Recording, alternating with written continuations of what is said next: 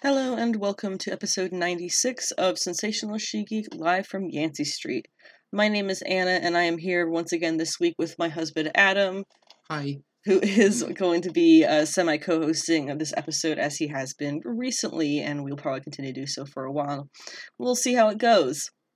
Uh, this week, we're doing uh, kind of back to the regular format after last week. Um, tarot card of the week is going to be the Hermit, which is number nine of the main ar- major arcana. Very fun card, actually. So I hope you enjoy what we have for that. Uh, manga of the week is the long hiatus. If that's a thing that you can put an ED at the end of, Ruri Dragon uh, from the Shonen Jump apps. We'll talk about that one and where that one went off to uh, uh, one one bit of manga news briefly, and then for comic books, some uh, pretty relevant news. There was uh, the Marvel solicitations got out early, but it ends up being on this episode anyway, which is what they would usually be on. There's a lot of interesting stuff coming, or at least noteworthy stuff coming in August and on for Marvel plus some things that were kind of current events that are worth talking about. Uh, a couple of things for DC, um, and then some general comic topics, uh, such as Tony and Emma, which I just have a lot of question marks in my notes. Um, recent events and reads, I finally caught up on everything, so I have a little bit to say on everything that I have read. Um, new this week, we have the everything that's going to be coming out for um, the 23rd and 24th of May. And I, say everything that's coming out is everything that I deemed relevant because this is my podcast um, that's coming out, and I'll talk about those things. But there's so much more. So if none of those things that I talk about sound interesting, that doesn't mean that's ever actually everything. There's so many more things coming out each week in comics. You can check out your local comic store for them to tell you more about that if you didn't already check them out on Free Comic Book Day earlier this month. They probably have free comics left. I, I don't know, a lot of them probably actually don't, but some probably do. And then for TV and movies, um, very minor announcements and things to talk about, uh, and then some some uh, I guess you would say anime news, things that are coming up that'll be fun in anime. Before we get started, though, I have kind of been forgetting to even talk about um, introduce ourselves really in the past couple of episodes. I'm obviously the host and creator of the Sensational She Geek podcast. You can find me on Instagram at Anna with the Comics. Um, I do Twitter and stuff, all that's linked below. I also have a YouTube page where I review action figures. Uh, primarily, I think is all that I really do there, aside from putting up the podcast episodes uh, which are pretty much everywhere else, including YouTube, that can be streamed. So the new action figure videos I have on YouTube recently, uh, the Mafex Storm and um, what was the other one? Huntress. Uh, the the Batman Hush Jim Lee Huntress, uh, and then the Storm in her it's supposed to be silver, but it's a white suit. um, so check those out if you are interested in collecting or those characters. Adam, on the other hand, can be found on Instagram at a link that will just be below because it's not really a normal word. Mm-hmm.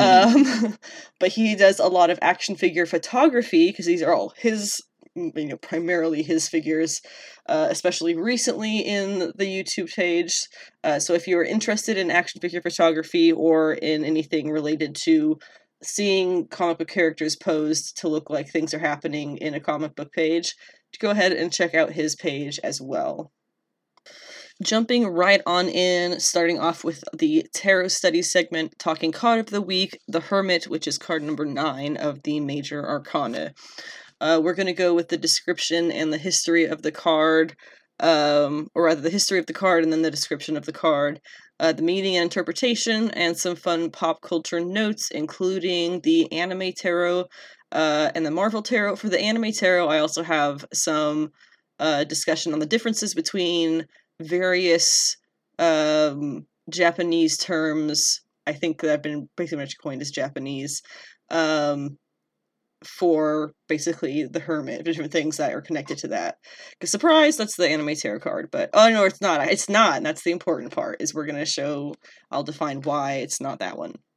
So starting up with the history of the card, in 1910, A.E. Waite defined the card as prudence, circumspection, Also, and especially treason, dissimulation, roguery, and corruption. And we all know, I think, by this point in the lessons, that A.E. Waite always was a bit dramatic when it came to the terms that he would use to describe the cards.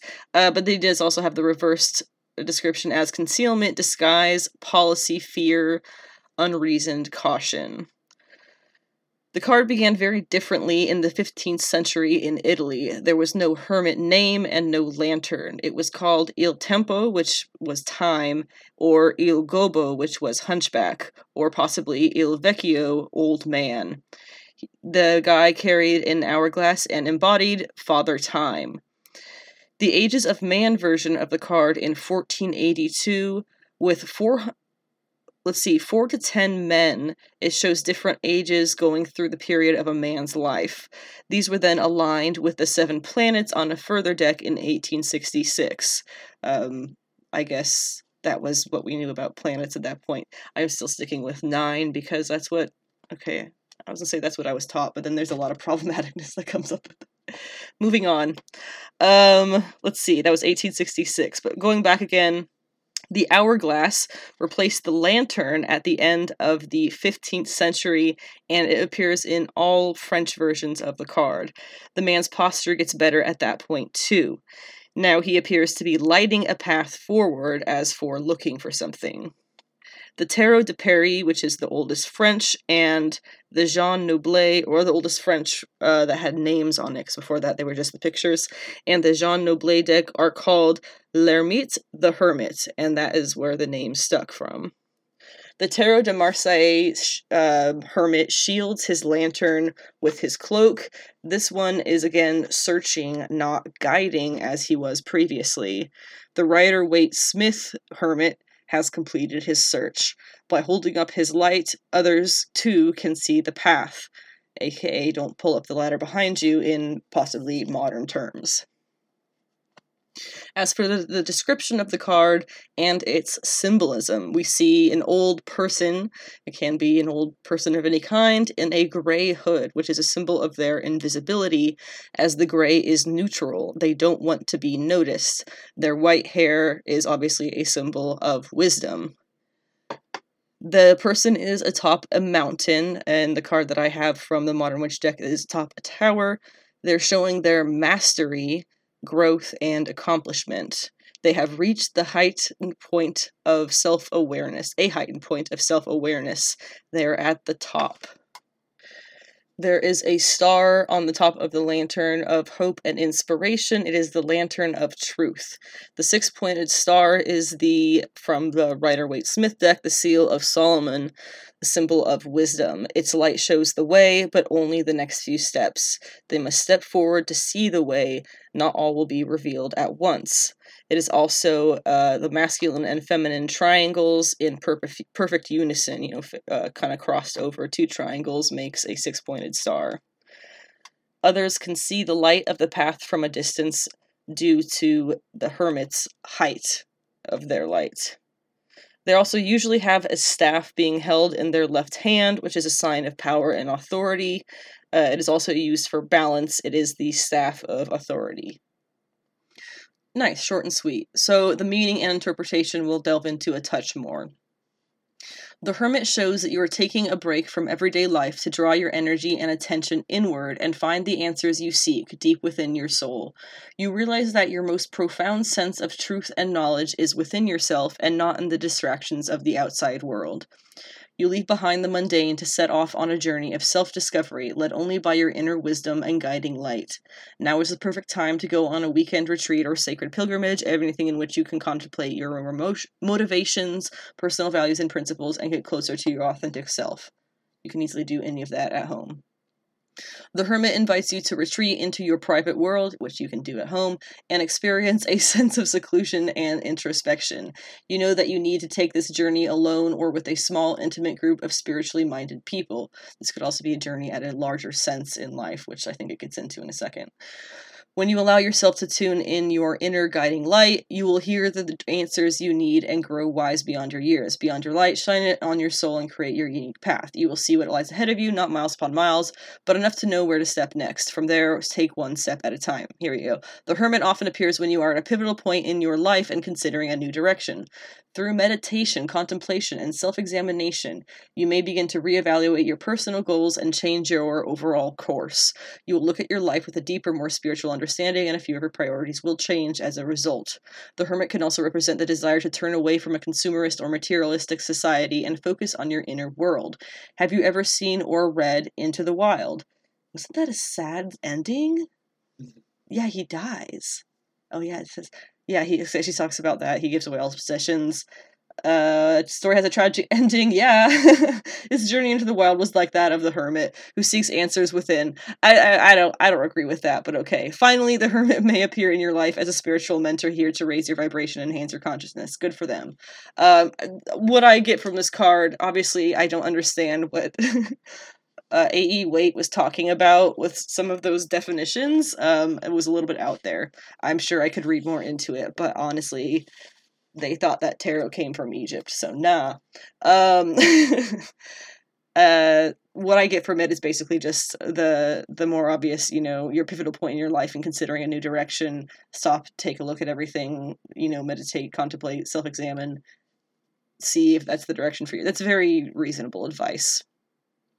As for the tarot card popping up in pop culture, uh, I think one of my favorite pop culture references for the Hermit and Tarot uh, anywhere in pop culture was that the well, version of the Pamela Colman Smith, Smith, which is of course is the Rider Waite Smith designer, um, a, a, version of her her- Hermit, which was then designed by Barrington Colby, is depicted on the inner jacket sleeve of Led Zeppelin 4. That's pretty cool. Um, because I grew up on a lot of Led Zeppelin and stuff from that era.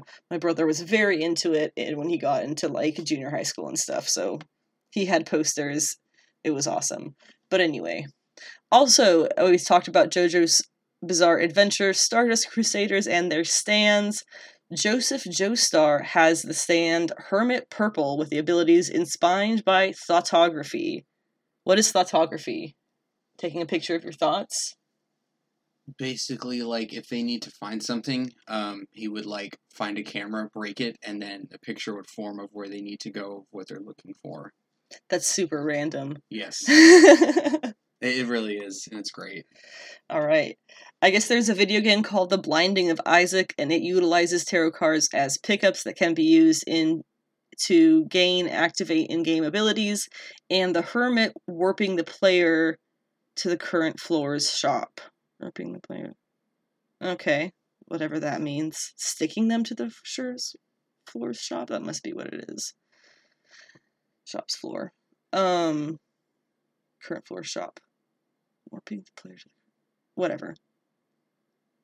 Okay, so, and then in uh, X, which is not the movie, X aka 1999, um, it is a manga they had a tarot in the manga. So that manga's tarot version made by Clamp, which is the all-female uh, manga Japanese Japanese manga artist squad apparently, uh, who created X. Uh, the Hermit card is Satsuki Yatuji, who is apparently one of the supporting characters. Uh, and if you know nothing about that, which I didn't when I was doing this research, and it doesn't make me able to say the words any better, apparently, um, the story takes place in X, aka X 1999. It takes place at the end days in the year 1999. The series follows Kamui Shiro, a young Esper, which I'm not sure what that is, who returns home to Tokyo after a six year absence to face his destiny as the one who will determine humanity's fate. Cool. Uh, last two ones we'll talk about are the Marvel Tarot and the Anime Tarot. For Marvel Tarot, the character that this dude picked in his journal, or rather his tarot deck picked for his journal, was the Living Mummy. And here is we he has to say about that. Since I was doing extensive research on Hekanut and the Egyptian Middle Kingdom, I recognized this figure as Nkantu, the man who would come to be known as the living mummy. Born over 3,000 years ago, he was the son of Tchombi, the chief of an African tribe called Swahili. When his tribe was captured and enslaved by Egyptians, Nkantu led them in a revolt. He killed the pharaoh Aramset, but Aramset's priest Nephris, Nephris captured Nkantu and mummified his still living body. The hermit card is partially about isolation. Being buried alive for 3,000 years is unimaginable isolation. After he reemerged into the modern world several decades ago, he vanished again. I was saddened to hear that he was incarnated during the recent terrible civil war, but the fact that he joined with others to fight against the ridiculous registration might mean his isolation is coming to an end. That really dates this one, huh? Um, and then he also has a quote from Carl Jung. Uh, he says C.G. Jung because he's probably trying to be mysterious, but it's if a man knows more than others, he becomes lonely. Carl Jung would think that. uh, and then finally, the anime tarot. The card is the Hikikomori, which uh, let me go ahead and pull that one out what she has to say about this one. The hermit's analog in anime is hikikomori. These modern day hermits remove themselves from society, specifically social situations, in order to be alone. Social media and the internet usually allow them to maintain isolation while finding new ways to connect and learn. These shut-ins are depicted in variety ways of ways in anime, from agoraphobes to misophobes to generic, generally antisocial individuals. She has examples from The Pet Girl of Sakurasou, which is Ryunosuke Akasaka, uh, Eden of the East, Yutaka Itazu, Rosen Maiden, Jun Sakurada. Uh, oof. Uh, okay, we know ReZero starting life in another world. Is it ReZero or it's ReZero, right? That would make more sense than ReZero. Starting life in another world. Subaru Natsuki, I think they make a lot of jokes about that. I think they call him a NEET, which we'll talk about in a second. Uh, there's also characters for a March comes in like a lion, Rei, and the flower we saw that way, Jintan. Now you may be thinking, isn't that the same as a NEET or a like weeaboo or an otaku? No, apparently. I actually have uh, the definitions and the differences of these. Thank you very much as she pushes up her glasses literally just okay so hikikomori comes from hiki which is to withdraw and komori which is to be inside. Uh, it is a psychological disorder used to describe young girls who barely have any social contact. It is an acute withdrawal symptom from social life and interaction. Unlike being an introvert who simply prefers more time alone the extent of social isolation of a hikikomori is more severe and abnormal. Hikikomori usually stay at home all day every day. They either live with their family or have their own place. However even the interaction interaction with their family is minimal. In comparison, uh, otaku is a Japanese word that describes a group of people obsessed with obsessive interests. It's not necessarily anything to do with being at home. Uh, but it's especially, you know, when it comes to anime gaming or manga. Uh, a weeaboo, on the other hand, is to describe non Japanese, or some say non Asian, persons who are excessively obsessed with Japanese culture to an unhealthy extent.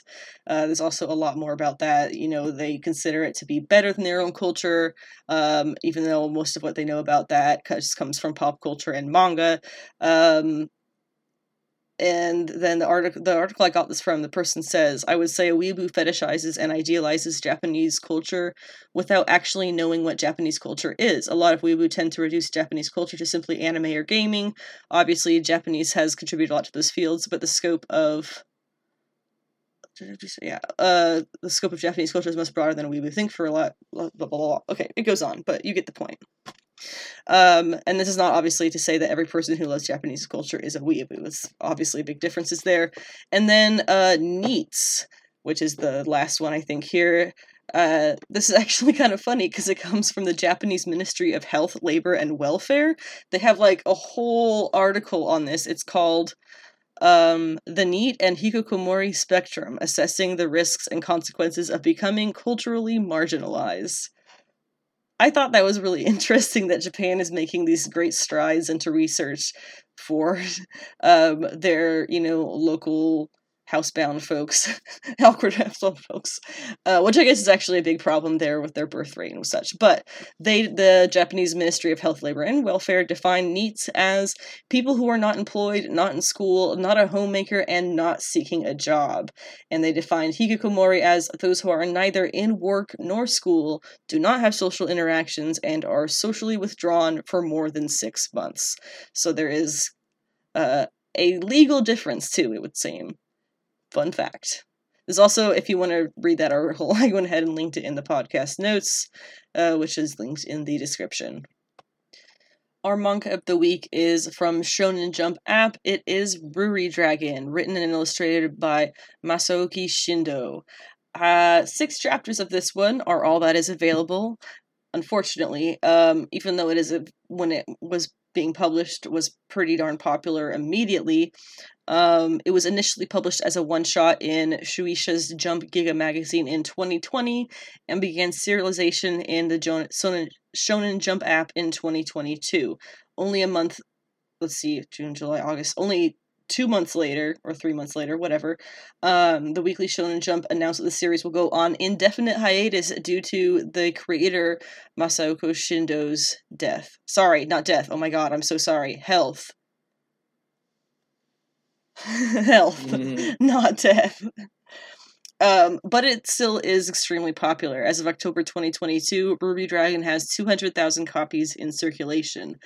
The first volume sold 74 1,874 in just the first week, ranking seventh on Oricon, which is apparently an official ranking group's weekly manga chart. The series also ranked first in the nationwide bookstore employees recommendation recommended comics of 2023 list.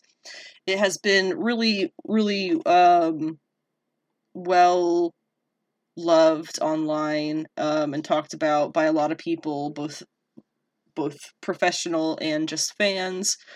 Um, you'll see a lot of articles talking about what happened to Ruri Dragon, and I don't think is anything really specific. Um, nothing that I could come across that I saw uh, about if it's coming back or when it's coming back or the status of the creator.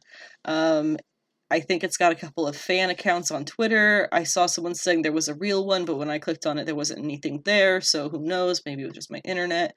Um, but then we have uh, basically the story is I'll, I'll skip to this this official praise in a, in a second. But basically the story is this girl Ruri She wakes up one day with horns, and I think she has a tail, and um, at one point she starts breathing fire. Basically, what she, her mom just casually tells her, "Oh yeah, your dad was a dragon, or your dad is a dragon," um, and so the she goes through the six volumes. I think the first the six issues, um, I think the first one was like sixty pages, something really long.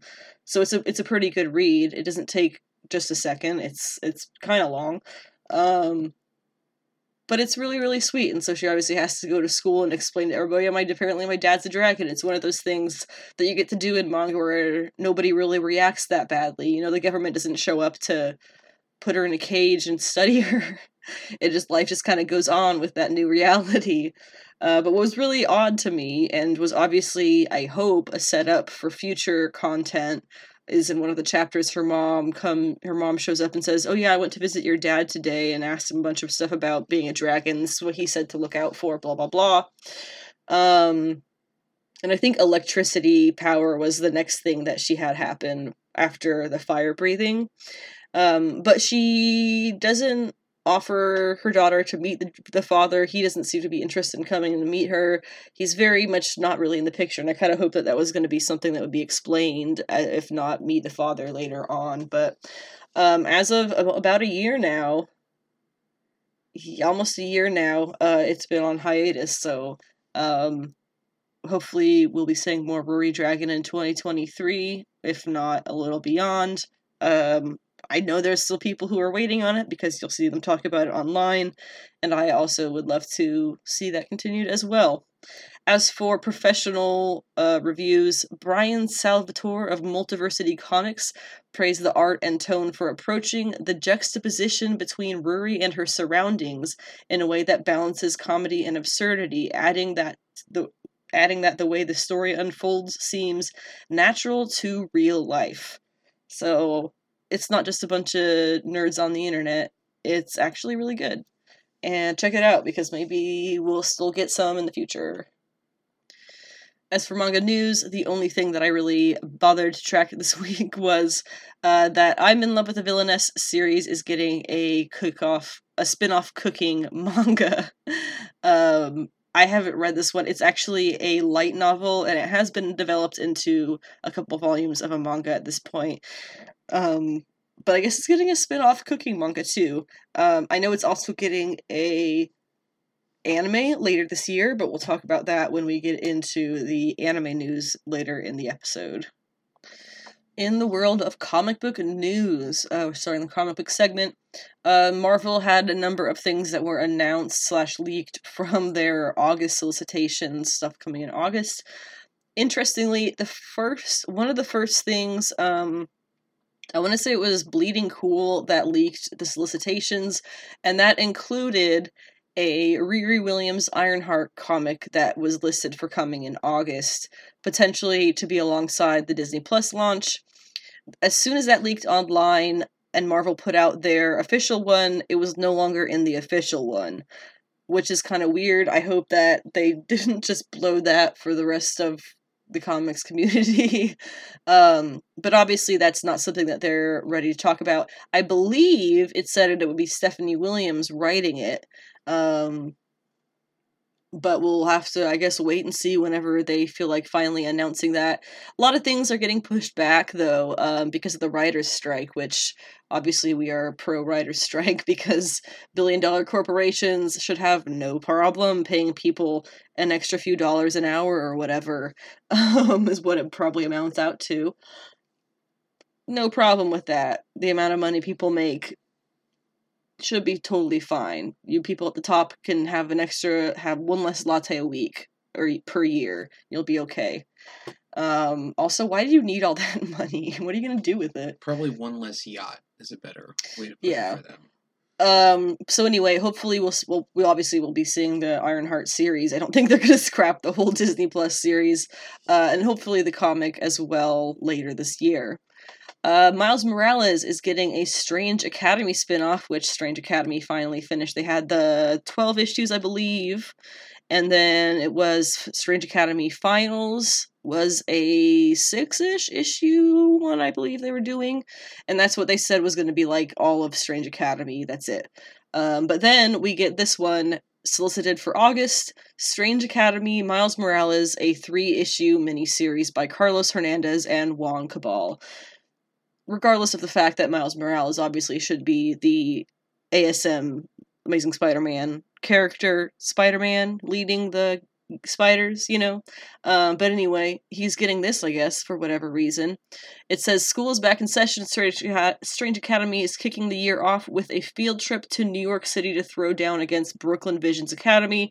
Okay, so his school against their school. Is that is that like go against rules? Because aren't they a bunch of supernatural kids?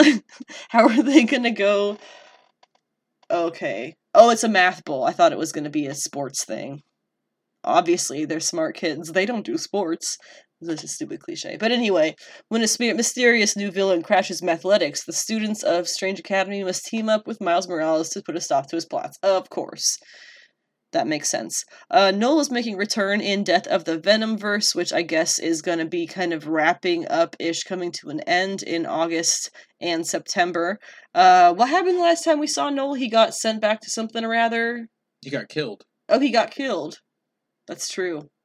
Um, yeah, obviously the King in Black was the thing that happened. Um, and then we still have that thing coming potentially of Thanos versus Knull, right? Wasn't that part of Thor's vision?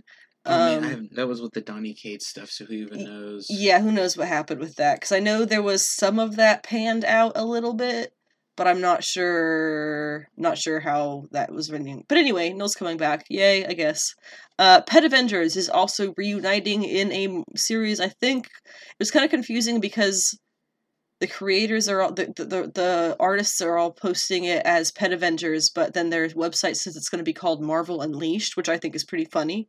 So it's either Pet Avengers or Marvel Unleashed, um, and it's going to be by Kyle Starks and Jesus Hervas, and it's going to be starring Lockjaw Throg, which is obviously not Thor Frog. It's it's it's a totally different thing.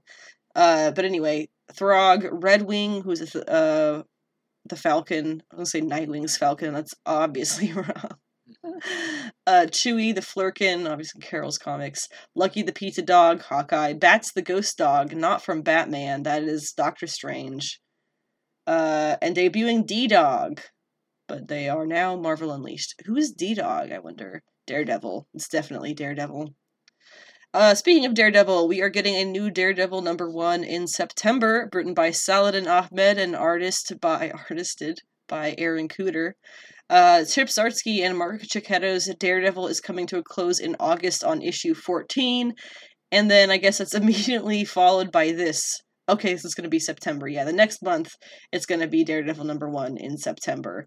Uh, Matt Murdock in the Zdarsky Checchetto series has been uh, across the world as the co-leader of the Fist with Elektra, who is now his wife. I guess I missed that. It was probably some weird the Fist thing. They're probably not legally married. Hmm. Um, while they share the Daredevil mantle, but I think it's going to come to an end with them like murdering each other or something. Obviously, not quite.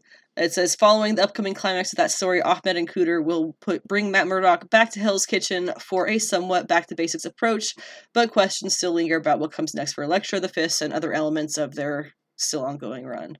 Yes, okay, cool.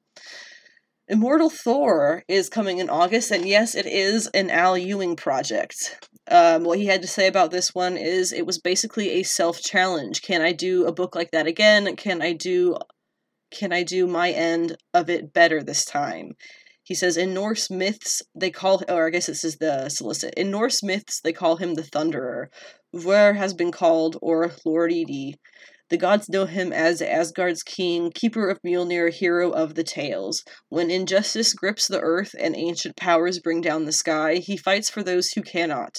And when the tale is done, we will know what that cost him. This is the story of the immortal Thor. Now, what Al Ewing also had to say to add to that, Hulk was horror and tragedy, but Thor tra- Thor tacks more towards fantasy and hope. Bruce Bruce Banner is fractured by his origin, going through a hell of his own making to gain the power of a monster. Donald Blake becomes the person he truly is inside, and in doing so gains the power of a god. An unconventional god. Long hair in the early 60s was more of a flex that we might credit, though I do remember Jane fantasizing about giving him a haircut. That's funny. To put my biblical hat back on for a second, if Immortal Hulk was the Old Testament, Immortal Thor is the New Testament. Cool. Uh, less dark then, for sure. um, let's talk a little bit about Fall of X2. I've talked about how I really have zero, you know, hope for this as an event that I'm going to enjoy personally, but um, individual bits of it might be kind of interesting simply because they're doing a whole bunch of different probably one off books or like three or four off books uh, minis and they're kind of some of them are kind of interesting. Now obviously they do x-men i don't know it's gonna be an x-men one. Uh, astonishing iceman that's i feel like that's gonna be wrapping up or continuing. Obviously hickman started him on this really amazing path of terraforming mars with storm uh, marking him as an omega level mutant meaning that he literally has no awareness of a top cap to his powers and abilities, um, be them what they are. So that's definitely going to be falling into that realm. Uh, Wolverine, because they're never not going to be doing a Wolverine one when they possibly can. Children of the Vault. I know you were looking forward to the Children of the Vault one. Yes. Uh, that started way back during Hickman days, of Mhm. course. Like that was so long ago, ancient history. Um, and that was um, let's see, that was Laura and what's his name? Um, Mimic? No, Synch. Synch, something like that. Uh, going into the Children of the Vault, time was very different there. Um, I think they were gone for a very limited amount of time in comics time. Um, but while they were there, they were gone for like a few thousand years, possibly. Um, and because Synch was able to mimic powers, you know, all this. Long story short, there's now two Lauras. um, I don't remember what the old Laura. She's the one who's like a thousand years old who survived in the vault. Um, even after, I believe, it was after Synch made it out, right? Because that was always Mhm. Synch, and then he eventually they just gave him Because his he was body back. remembered everything. Yeah. Yeah. And so then old Laura eventually came out, and now we have two two Lauras. And She has, I think it's like Claw or something, is her hero name now, like Barb or Claw. Not Barb because she's not going by Barbara, and don't go that way. That would be horrible. Um, oh my God, could you imagine? Mhm. Uh, no, her she's Laura. Uh, and then we and then we have, of course, Wolverine Laura, who is on the X Men team at the moment. Uh, until whenever this happens, probably. I don't know. I don't know what's happening with the Hellfire. I think they're doing another lineup for the X Men, and I think that's stupid, honestly. But whatever. Um, but Children of the Vault, they're going to catch up on that. The they were post humans, I believe, right? Who who were um because of the time the way that time was they had all these powers that were meant to take down the mutants.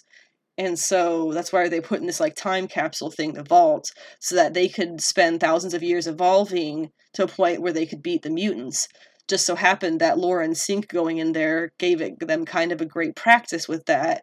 And uh, where that I believe left off was them being able to get out I think um, but then we just kind of stopped the story there and we haven't picked that back up. They hate mutants. They spent thousands of years fighting Laura and Synch. So, um, aside from that, I think they were bred to hate them as well. What you I say? Darwin was in there as well. No, it's- that's that's Synch, isn't it? No, Darwin and Darwin. Synch are two, two I different thought- people. Okay. Well, anyway, I thought I didn't know he was in there. It's been a long time since we read that. Let's be honest. Um, but that'll be really interesting getting into kind of, I assume, what the children of the vault are doing now, or what they're gonna. They must have something to do with the fall. It must be. Uh, and then Invincible Iron Man is also going to be involved. Now, I have mixed opinions about this. I've done a little research. In case you missed it, Emma and Tony are going to be getting married. Um, it's fine. I, I feel like the way they've written Tony makes him not really somebody who anybody would want to be a partner with. Um, but when you go through the history, yes, in all technicality, this has been something that they've been semi leaning towards for a while now. Um, although I don't agree with the people who are saying that their various meetups during the wars or the battles or whatever count as dates, even though they may say, like, this has not been a great date, Tony, or whatever, you know, I don't know. Um, I don't think this count as dates, but that's kind of what they're leaning on to make this happen. Plus, plus, I believe it was was it Marvel Comics 1001? Uh no, whatever it was that they did that was like, oh, the future of of the Marvel universe um in the comics. They did say that um who this is like really poorly described. I'm sorry. I should have written this down. Whoever it is that was in that, they see the future and one of the things they see in the future is the wedding of Tony and Emma. That's all I'm trying to say. So this has been something that the past couple of years people haven't been knowing about and waiting to see when Tony and Emma are going to start hooking up. I don't think they really have still. She did just appear in his Invincible Iron Man series that is currently going. It was non-romantic. So I'm waiting for that to happen. Maybe I'm just not reading between the lines the way I should be. I don't know. I don't particularly like reading Iron Man comics. The last time I did was for Patsy, which was his last romance, and it just feels weird. But whatever. That's uh, that's that, I guess. We're also getting for Fall of X Dark X Men. I don't know anything about this one, but I'm sure it'll be interesting. Um, Uncanny Avengers, which I actually do have something on let's see, Uncanny Avengers is going to be five issues. Gary Duggan or Gerry Duggan and Javier Garron. There is a little uh, link to that one in the uh, podcast notes if you want to read about what that one's really going to be specifically. Uh, Realm of X is another one. X Men Red, unsurprisingly, I'm sure that's going to be Al Ewing. Alpha Flight, which is kind of cool that they're bringing back Alpha Flight. It's been a minute. X Force, obviously, Uncanny Spider Man, which is really interesting. Now, I think wasn't there something about yeah that's right that's gonna be uh nightcrawler uncanny spider-man um he's he's gonna i guess once he's not on krakoa he gets his own super gig as quote unquote a spider-man we'll see how that goes what do you think about that spider boy I, I hope uh, I hope he's the new Paul. oh my god. Ends up with MJ. oh my god could you imagine uh but yeah i kind i kind of like that idea i'm not gonna lie uh yeah Uh, I was gonna say like if you're gonna get somebody who you would want to have the the noble values of Mm. Peter Parker Spider Man, like Nightcrawler's probably. I mean, if they're not gonna do the obvious choice of Miles, I mean, then yeah, then yeah, obviously Nightcrawler. It's, it's it's a fun thing, you know. Somebody and now they've.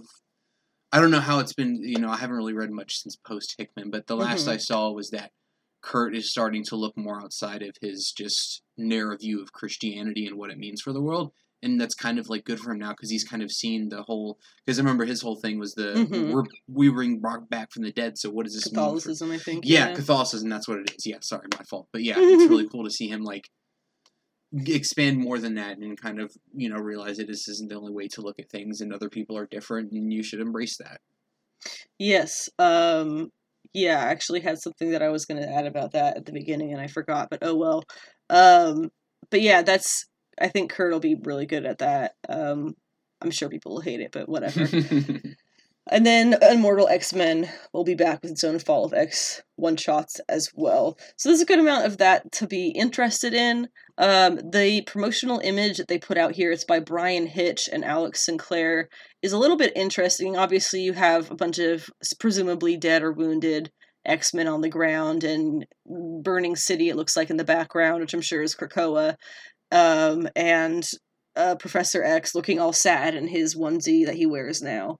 Um, I just thought it was worth pointing out that you have, um, first off, no Raven, which, if you know, you know. Has that happened yet? I don't want to spoil anything for anybody. Uh, but anyway, so Destiny's on the ground with Magik and Madelyne Pryor, uh, and they're all kind of facing the same direction. And it looks like Madelyne and Magik. I mean, it looks like they're reaching out for each other. Obviously, that's not what was happening, but this is the way that they're laying. It's cute. Uh, I really, really I would say, aren't they kind of working in limbo, like somehow in an agreement together or something? They they were yeah that was I was gonna say that's what the it was the New Mutants arc when she got out of there, uh, and then kind of like for whatever reason was it was it Zeb Wells who wrote Dark Web? yes. Yeah, friggin' Zeb Wells decided to have Madelyne then go, oops, never mind, I don't like you. Yeah, that was like probably as as somebody. And then he like- and then somebody in editorial said, dude, people don't like this, and he wrapped it up well.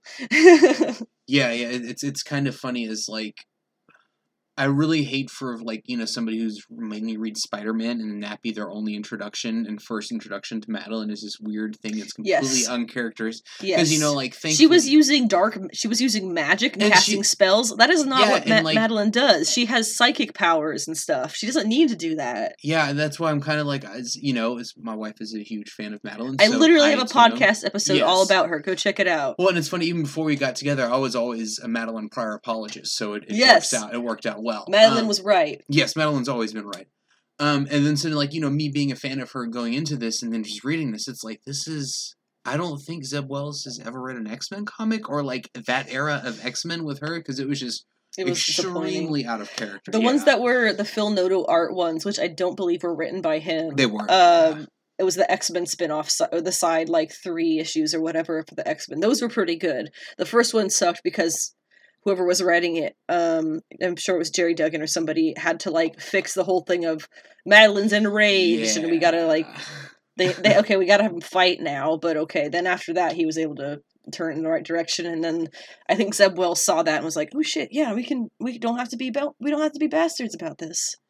Yeah, and, and I think Zeb's whole thing is that he just wanted a reason to do to give uh, Ben some Ben and Janine some dark power up, and I think this is his easiest way to do it. which apparently janine's series is fantastic and i'm very glad to hear that people are open to that because she was a really good right so the daughter of a supervillain or something like that wasn't that her her dad was just like she just grew up in like a like uh, like a the easiest way to explain it is like her she's like the exact opposite of MJ. You know, like nice. You know, MJ had like a nice house, became like you Yeah. know big famous thing. She had like shit parents. She ended up having to kill her dad because he was abusive to her and her mom, and then ended up getting branded as a murderer and that kind of thing. It was just kind of basically like this like skirted by on the outside outs, outskirts of society, and that's why her Mhm. and Ben kind of like linked up so well. hmm But yeah, so it's really good to see this kind of cool thing with it. I'm glad to hear that because I was kind of disappointed what he did with her at first, the way he portrayed her. Yeah.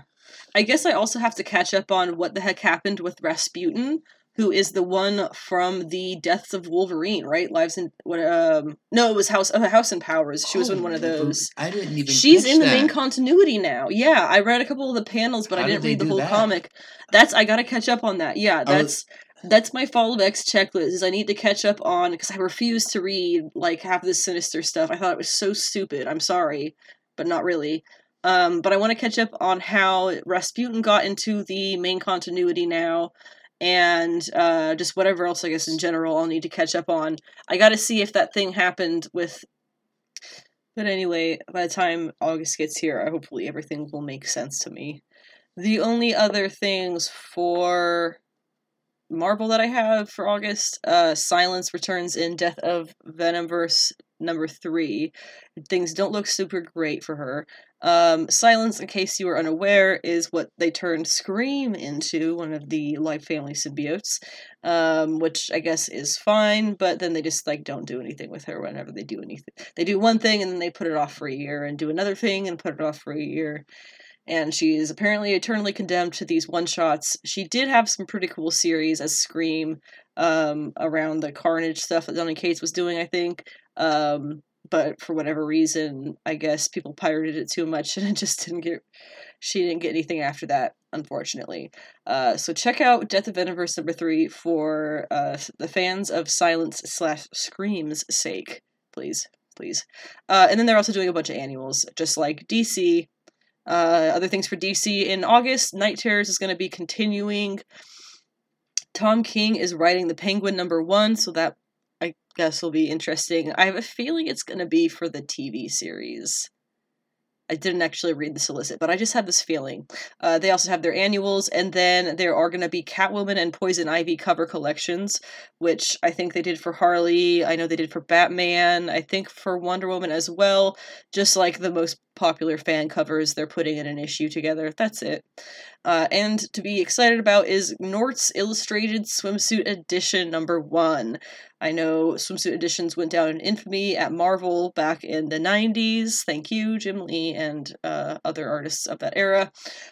Um, they haven't done anything too much with it. They kind of joke around with it. They did it last year at DC though, and it was fine. It was it was pretty funny, I guess, for the most part. Uh, I think they're probably leaning into the humor in this one because Nort is he's a Green Lantern who is like a human-sized ferret, kind of fox, sort of.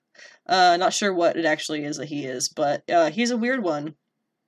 Um, and I just have a feeling they're going to be leaning into humor with it. But that's DC in August. It's going to be mostly night terrors.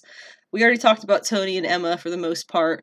Um, it was Mark Waid who was writing about uh, Tony and Emma in Marvel Comics 1000, I think is what it was, whatever that one was.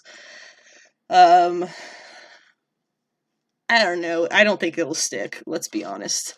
Um, but more relevantly, possibly for stuff on the internet. I has Amazing Spider-Man 26 come out now? I think. Well, if you haven't read it, we're going to talk about the spoilers that were on the internet for it. That Marvel just conveniently had a warning spoiler graphic for ready to go. um, but in case you missed it, Ms. Marvel's been in the Zeb Wells Spider-Man for stupid reasons as like a sidekick character for a little bit. Um, this is not Miles Spider Man. This is Peter Parker Spider Man. They really don't have much of a connection, to be honest. Uh, but anyway, she gets killed in 26. And then they revealed that coming in, um, I want to say July, is that Fallen Friend series. Well, guess what? That's about Spider Man mourning his fallen friend, Ms. Marvel, even though they aren't really, it's more relevant if it would be Miles And why did Zeb Wells kill off um, this young Muslim woman in a white boys comic for his character to pushed forward? Are we really still doing that? I mean, it is Zeb Wells' shitty Spider Man, but what? Do you have anything to add on that? Um, instead of Darkseid is, it's Paul is. Who killed her? Um, I have no clue, but I love how in this in the center of her death page, it's not her in the center, it's fucking Paul. Paul and MJ is in the center. So like not even giving her like the moment of her own splash page. She's not even like the focal point. She's on the ground. picture. Yeah, she's on the ground and like Peter's even over her holding her. And then you're getting I, I've loved John Romita Jr. for years and his art, but this has been some of the worst art I have ever seen, not just from him, but from like any comics artist. Like it's it's very bad. Like just go and look the page is everywhere. If you just type it up you'll find it, but it's it's very odd. It's it's like her death face is like horrible, dude. Mhm. Like it's I, I can't believe that they're just like I know that their their whole thing now is the reason why they have him on there. In forty five years of comics, he's never missed a deadline, and it, this kind of shows. Um, it's really rushed work. Um, and we, we briefly spoke about it too. Where she's probably just gonna be brought back as a mutant because mm-hmm. it, let's be real, she should have never been an Inhuman in the first place. Mm-hmm. Um, she should could have just been like a kid who got powers. And that doesn't necessarily. They're probably just doing mutant now because it's easier for the TV shows. But Yeah. that was be the like the MCU. yeah that wasn't all the weird the the weird like you know like they were trying to phase out uh X Men and Fantastic Four mutants on a lot. So they made all these weird choices. But you know it's they could have done it in so many better ways if that was their actual plan. Yep. Yep. Like, hey, this is a funny thing that mutants do where they get a secondary mutation. I love that idea you had. That's perfect. And that changes could change like every aspect of himself theoretically. Like look at Beast. well, Look at his secondary mutation. It made him blue and furry. Like, come on. And it's also like the whole thing of her and Peter were working for Norman. You could have literally done something easily to where like Norman wigs out, becomes Green Goblin again, and that triggers her second mutation. If you wanted to send her off, like use the Amazing Spider-Man quote sales to launch her, s you know, whatever. That's what you should have done instead of just killing her. Yeah, I um, feel free to look at the internet because there's plenty of people who have like tons of things to say about that. Probably phrased better than any of us can, but it's like it's it's just not great. Uh, we've talked about refrigerating women, and this is by the book refrigeration of a character One hundred had very little to do with the main character anyway, but you know, whatever. I guess that's what we're doing in comics still. In possibly happier news, the 2023 Eisner nominations have been announced. These are uh, comic industry awards that will be presented at San Diego Comic Con in end of July, I think is what it is. Whatever it is, I think it's July. Um, voting ends June 9th. You have to fill out a form to be allowed to vote. You probably won't be allowed to vote unless you're involved in the comics industry. Um, but in case you were curious about some things that were nominated, um, I'll just hit some highlights. Uh, Amazing Fantasy 1000, You Get It by Jonathan Hickman and Marco Checchetto has been nominated for Best Short Story. That's probably going to be my pick, even though also nominated for Best Short Story, story is Finding Batman by Kevin Ooh. Conroy. Ooh, That's, see, tough. yep. that is very tough. I do not know the Christopher Cantwell and Alex Lynn's Good Morning story from Moon Knight, Black, White, and Blood, but I can imagine it's pretty fantastic. Uh, we also have stories by Margaret Atwood and Jimmy Stamp, who I was gonna say whoever they are. I know who Margaret Atwood is. Uh, best singles are one shot issues. Single issues or one shot issues. We've got Batman One Bad Day the Riddler by Tom King. I think that's his first nomination of like three or four he's got here. Mary Jane and Black Cat Beyond by Jed MacKay and C.F. Villa. Sorry, Via. Moon Knight Black, White, and Bread num- Black, White, and Blood number three by Tom Brevoort, edited by Tom Brevoort because it's an anthology book. Star Trek 400, edited by Heather Antos, that must be anthology as well. And A Vicious Ooh. Circle, book one. Did you read that one? Yeah, so I no, I, I grabbed Matt that. St. Tomlin, Lee I, I could I would yeah that would that's totally deserving of that. Uh, best continuing series, we have the Zardsky Checchetto Daredevil, Department of Truth by Tynion, who I can't say I'm a big fan of, Killadelphia by Rodney Barnes and Shawn Alexander, also Nice House on the Lake, Nightwing and She Hulk. Can't say She Hulk has my vote the arts was great, but it's it's fine. It's good. It's just not the best. Uh, best limited series: Animal Castle. That was great. One Bad Day, Batman. One Bad Day. Uh, which I think is actually all of the Batman villains collected together. Uh, the Human Target by Tom King, Miracle Man by Gaiman and Buckingham, The Silver Age, and Superman Space Age by Mark Russell. Best New Series, Atonement Bell Love Everlasting, Public Domain, Star Trek Traveling to Mars. That was depressing. I wasn't best at all. Love Everlasting is pretty good, and Public Domain probably has my vote.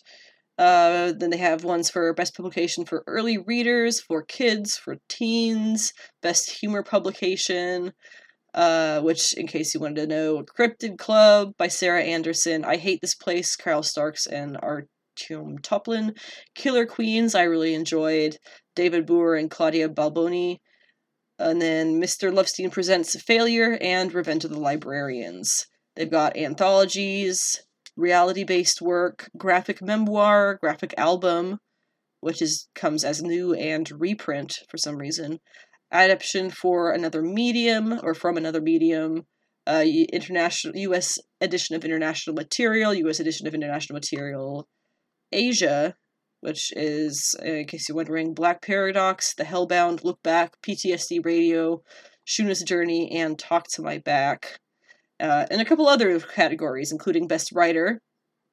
That's where we get the good ones. Here we go. Best Writer. Uh, Grace Ellis, Tom King, Mark Russell, James Tynion, and Chip Zdarsky. I will probably root for Chip or Tom King. There's only one female in that list, and it's kind of sad.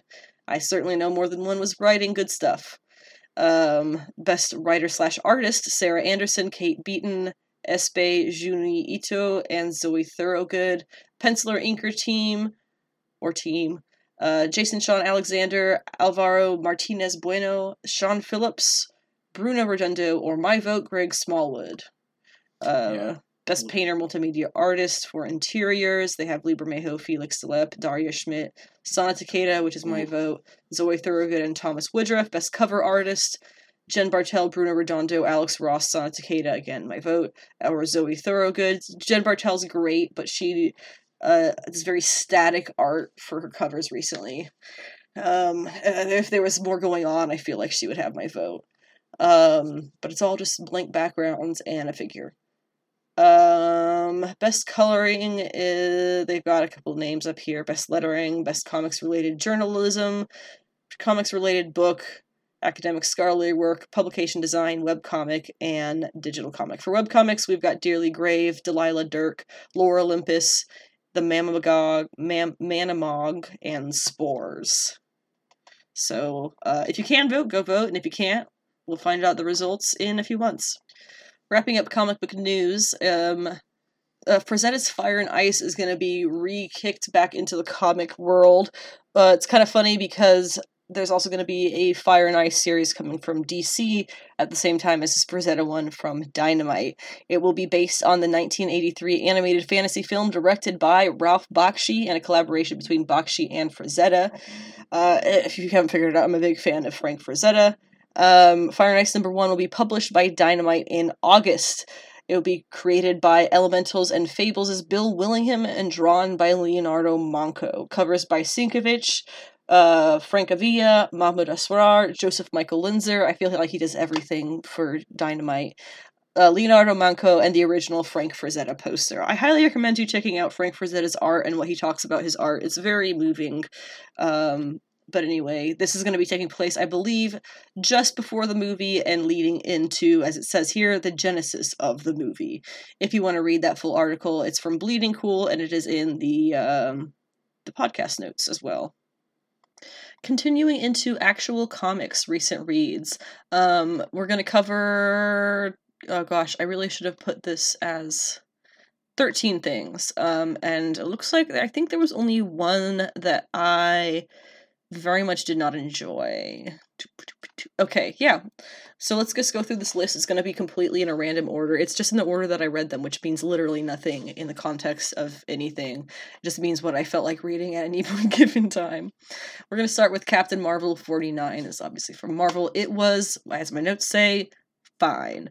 Um, I've talked about how I'm not happy with how they've handled binary, or rather her end. And I swear to God, if they do this stupid thing where she's gonna get revived on the planet because of the magical planet and the thing that she said in the end of this issue about, oh, I hope the planet has one more miracle, so we buried her body there where she was born.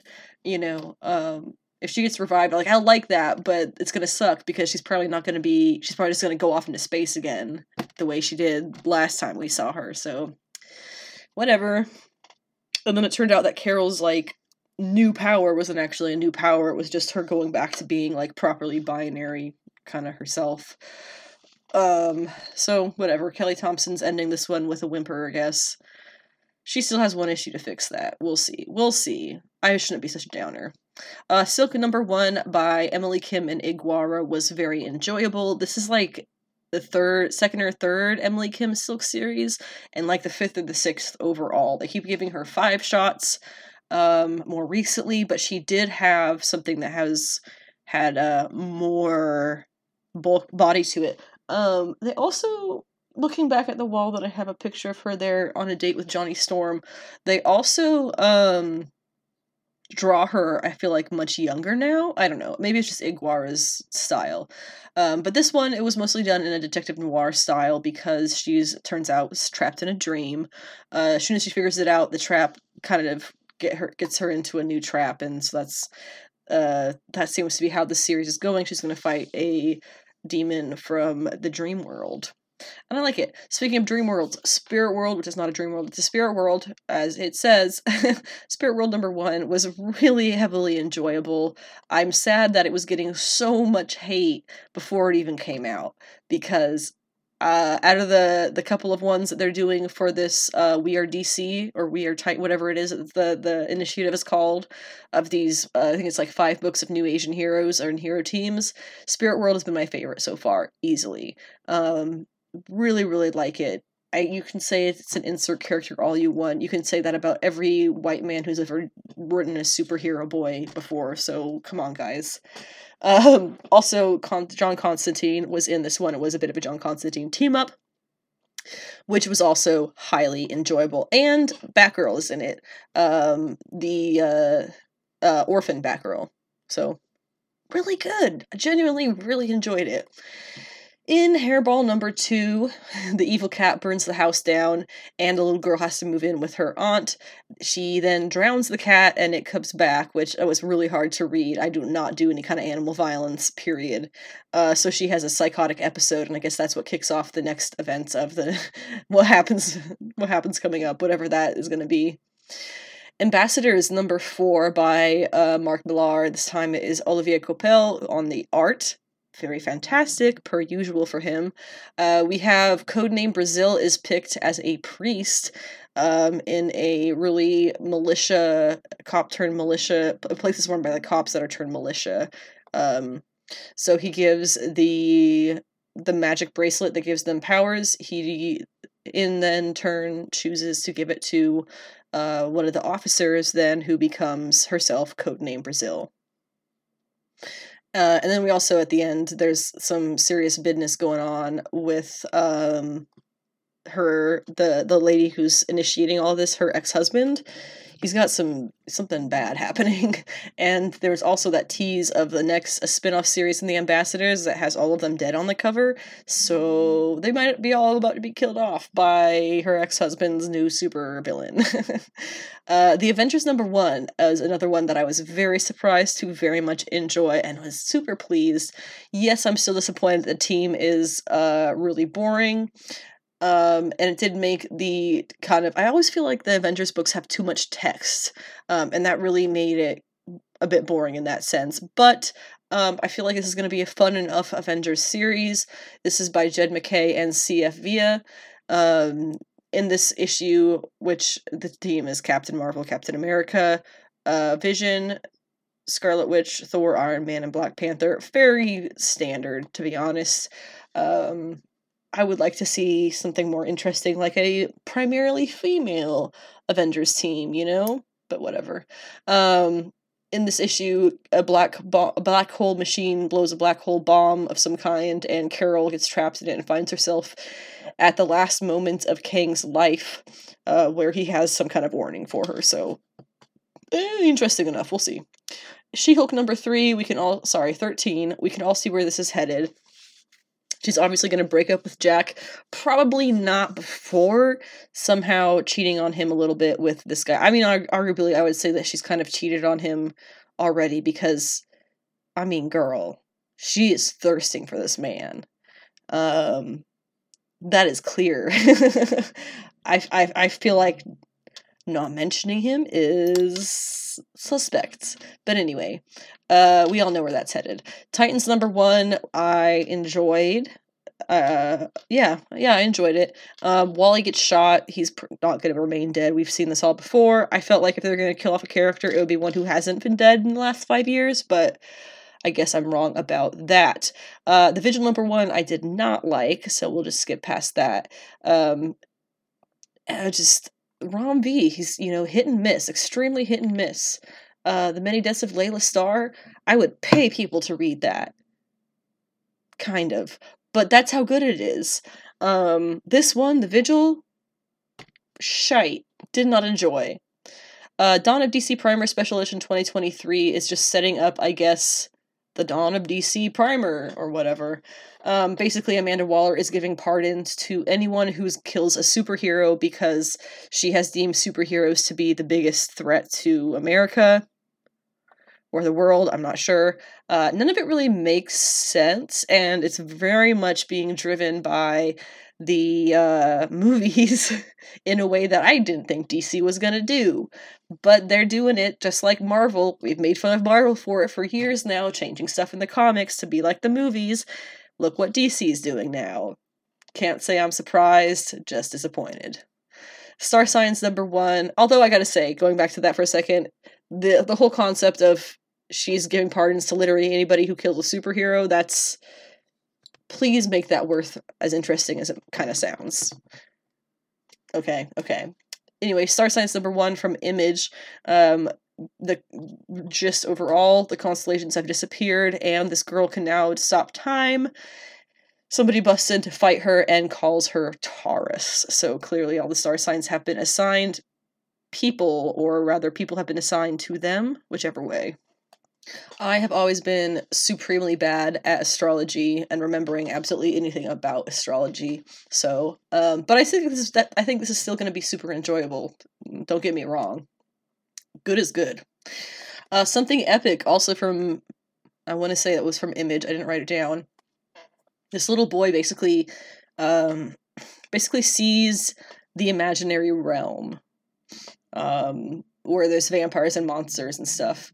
Um, and it's it's a really cool setup through the whole story. There's a lot of there's a lot of metaphors and similes and examples pulled out by the writer. Um, and then at towards the end of the issue, the old man encounters sorry, the boy encounters an old man who also sees the imaginary world, and the he's talking to one of the like cartoon characters from there, saying, "Oh no, the boy's not ready yet." Whatever any of that means. And then it ends with his mom getting a really shitty medical diagnosis. So that sucks. Lamentation, I also enjoyed. Um, very kind of my speed, I guess you would say, horror thriller comic. Um, this girl she goes to try out for a play at this old wrecked building and discovers that nobody inside can leave the building. They've been there for months and months and months. Time works differently.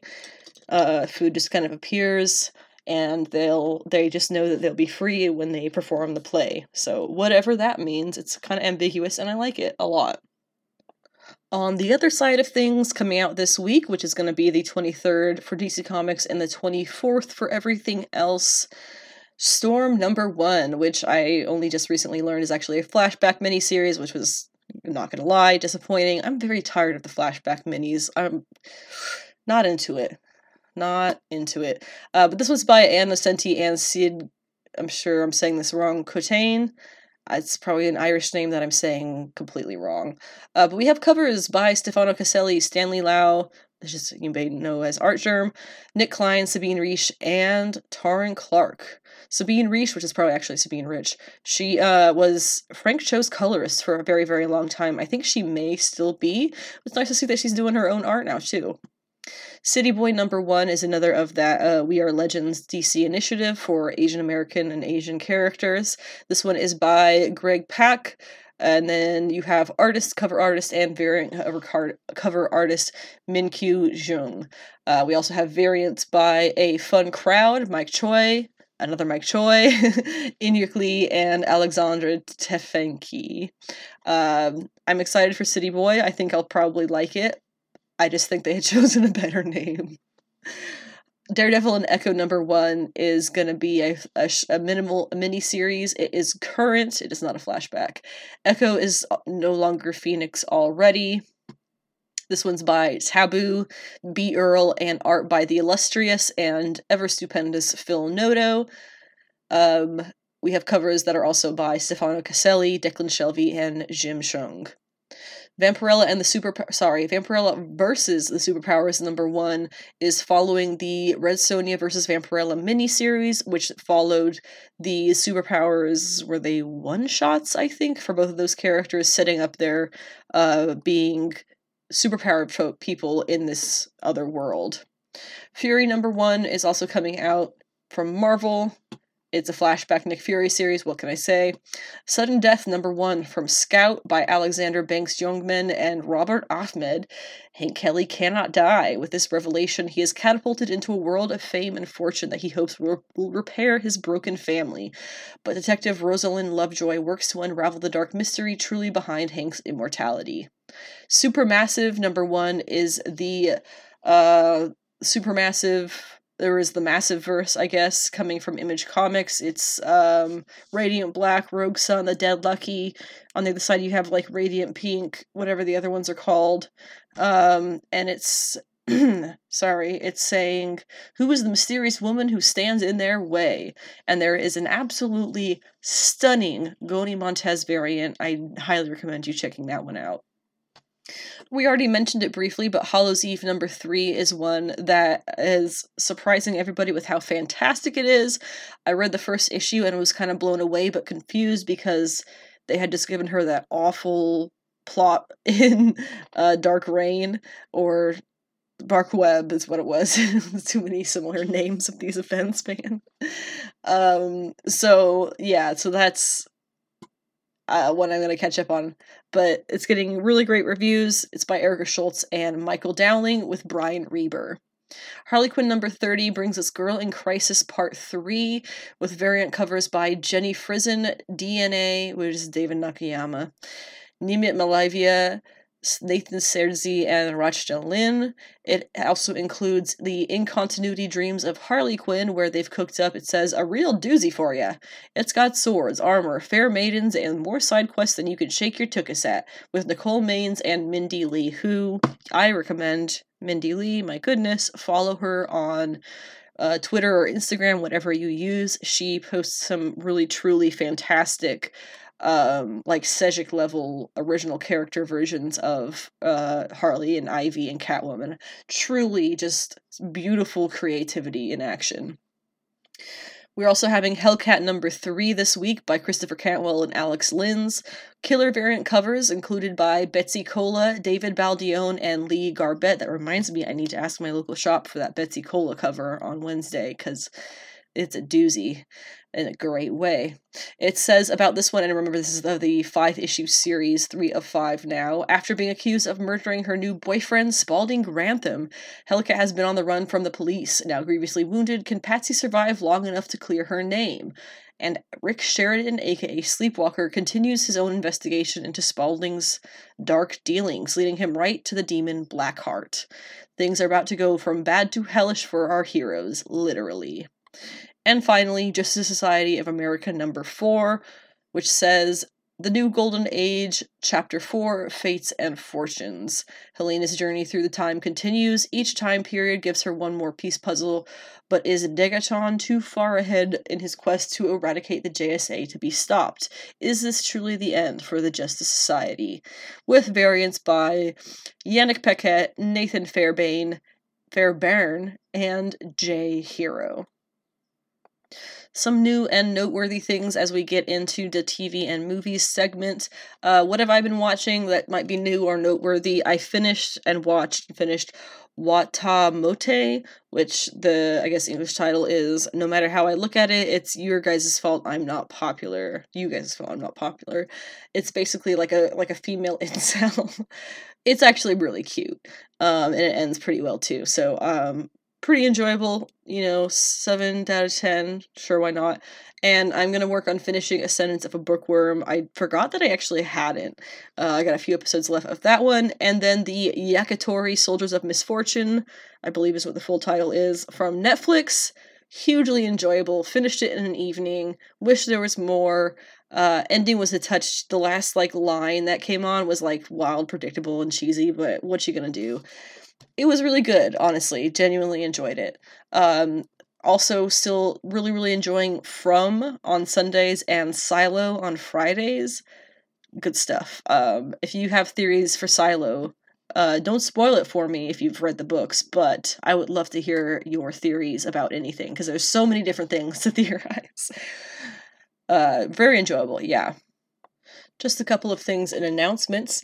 Um, Deadpool 3 has been announced that Brianna Hildebrand is going to be returning as the Explosion Kid. Explosion Kid. Psychedelic Teenage something? Teenage Mega Ninja Turtle. Nope. Nega Teen. You know, it's something like that.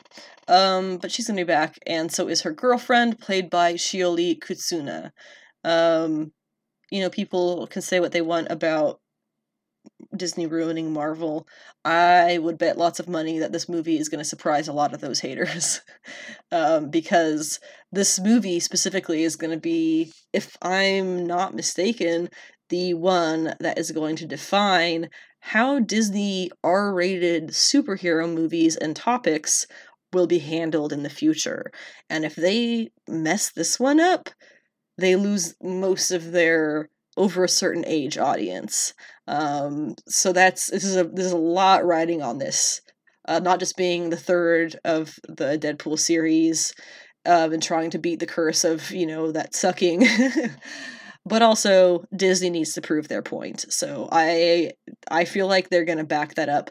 Remember, they also own Star, which is what was Stars, which has a lot of adult topic stuff. and while that may not be on Disney Plus in the US, it is in other countries. For some reason, the US, they just have that split off into Hulu. Um, but they are, if I'm not mistaken, slowly starting to integrate that sort of thing into American um, Disney Plus content as well. Um, and so hopefully in the future, they'll have no reason for people to question the fact that Disney can't make, whether Disney can make serious topics or whether it's all got to be kid friendly. That's what Deadpool 3 is going to prove. And they have a lot of money writing on that, so they're not going to mess it up.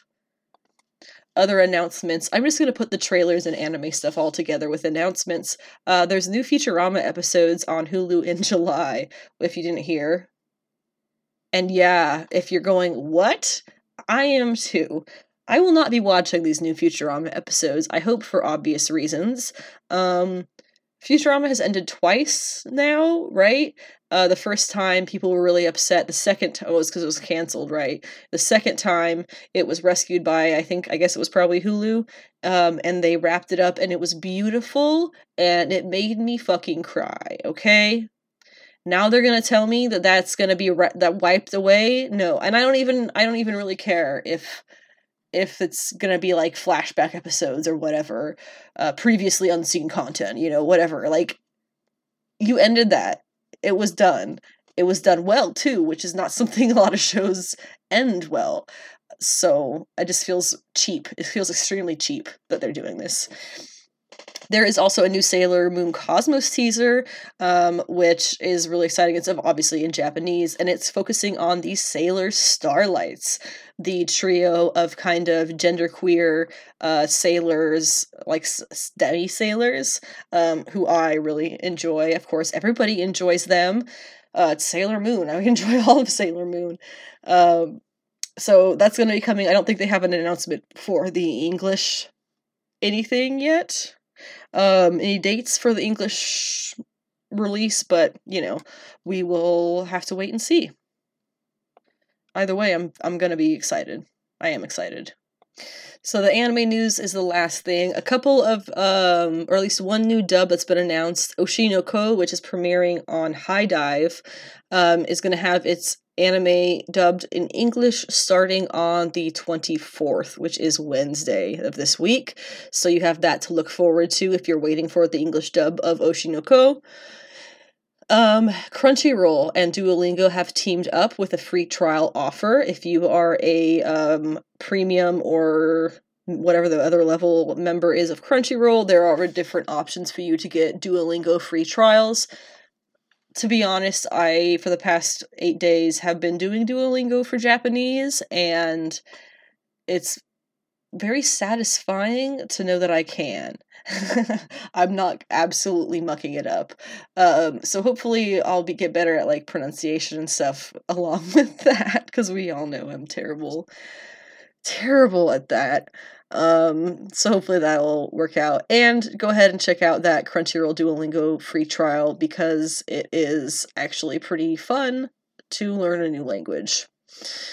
Uh, lastly, Lonely Castle in the Mirror anime is going to screen in North America at select theaters June 21st and 22nd. Meanwhile, Crunchyroll has licensed uh, number one, two, three, four, five, six, seven new animes to put on their site later this year. The first is the uh, Horimiya spinoff, which is Missing Pieces. That's going to be coming in July. The Great Cleric is also July, as is Rent a Girlfriend Season 3 and Am I Actually the Strongest? Then in October, we're getting the I'm in Love with a Villainess anime, which is one that I've talked about already, and I'm probably going to try and catch up with the manga before that. It is based on a light novel originally. And then I Shall Survive Using Potions and MF Ghost are coming in later this year, just no dates yet. And that wraps up everything I pretty much had to say for this week's episode. Adam already went and took his leave because it ended up being a lot of my own content there at the end. um, me sweating about anime. But I did want to add something here. Um, it was mentioned briefly, and I said, "Oh yeah, I forgot to bring that up when we were talking about Nightcrawler being the um, the Uncanny Spider-Man, right?" Now, Adam and I are both of the belief that Miles Morales should be the star of the headlining Amazing Spider Man Marvel comic book series. The fact that he isn't, and they've gone through so many different jumps and hoops to kind of avoid doing that, I mean, all of Dark Web, let's be honest, Miles should be the Spider Man, and they can stop doing all this weird, messed up stuff with him and he can go have his family with MJ. If that's what they're afraid of, suddenly not having this young, relatable Spider Man, Miles. Why not Miles? Well, because he's half black and he's half Latino. That means that people aren't gonna. No, okay, let me read you this thing. I um read this in a book a long time ago.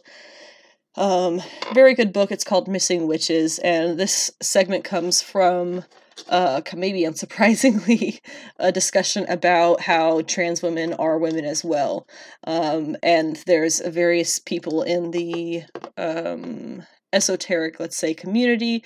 Z Budapest was the one in question at this time of the book um, what they were talking about who, were very anti-trans in the dianic uh, community there but what she has to say in response to all of that in this book missing witches there is no one singular shared experience of being a woman it is different for every one we as humans are condemned, in a way, to live our lives from our own perspective, but when we listen to other people and look to them for their difference of experience, This is how we expand our worldview past the boundaries of our own vision.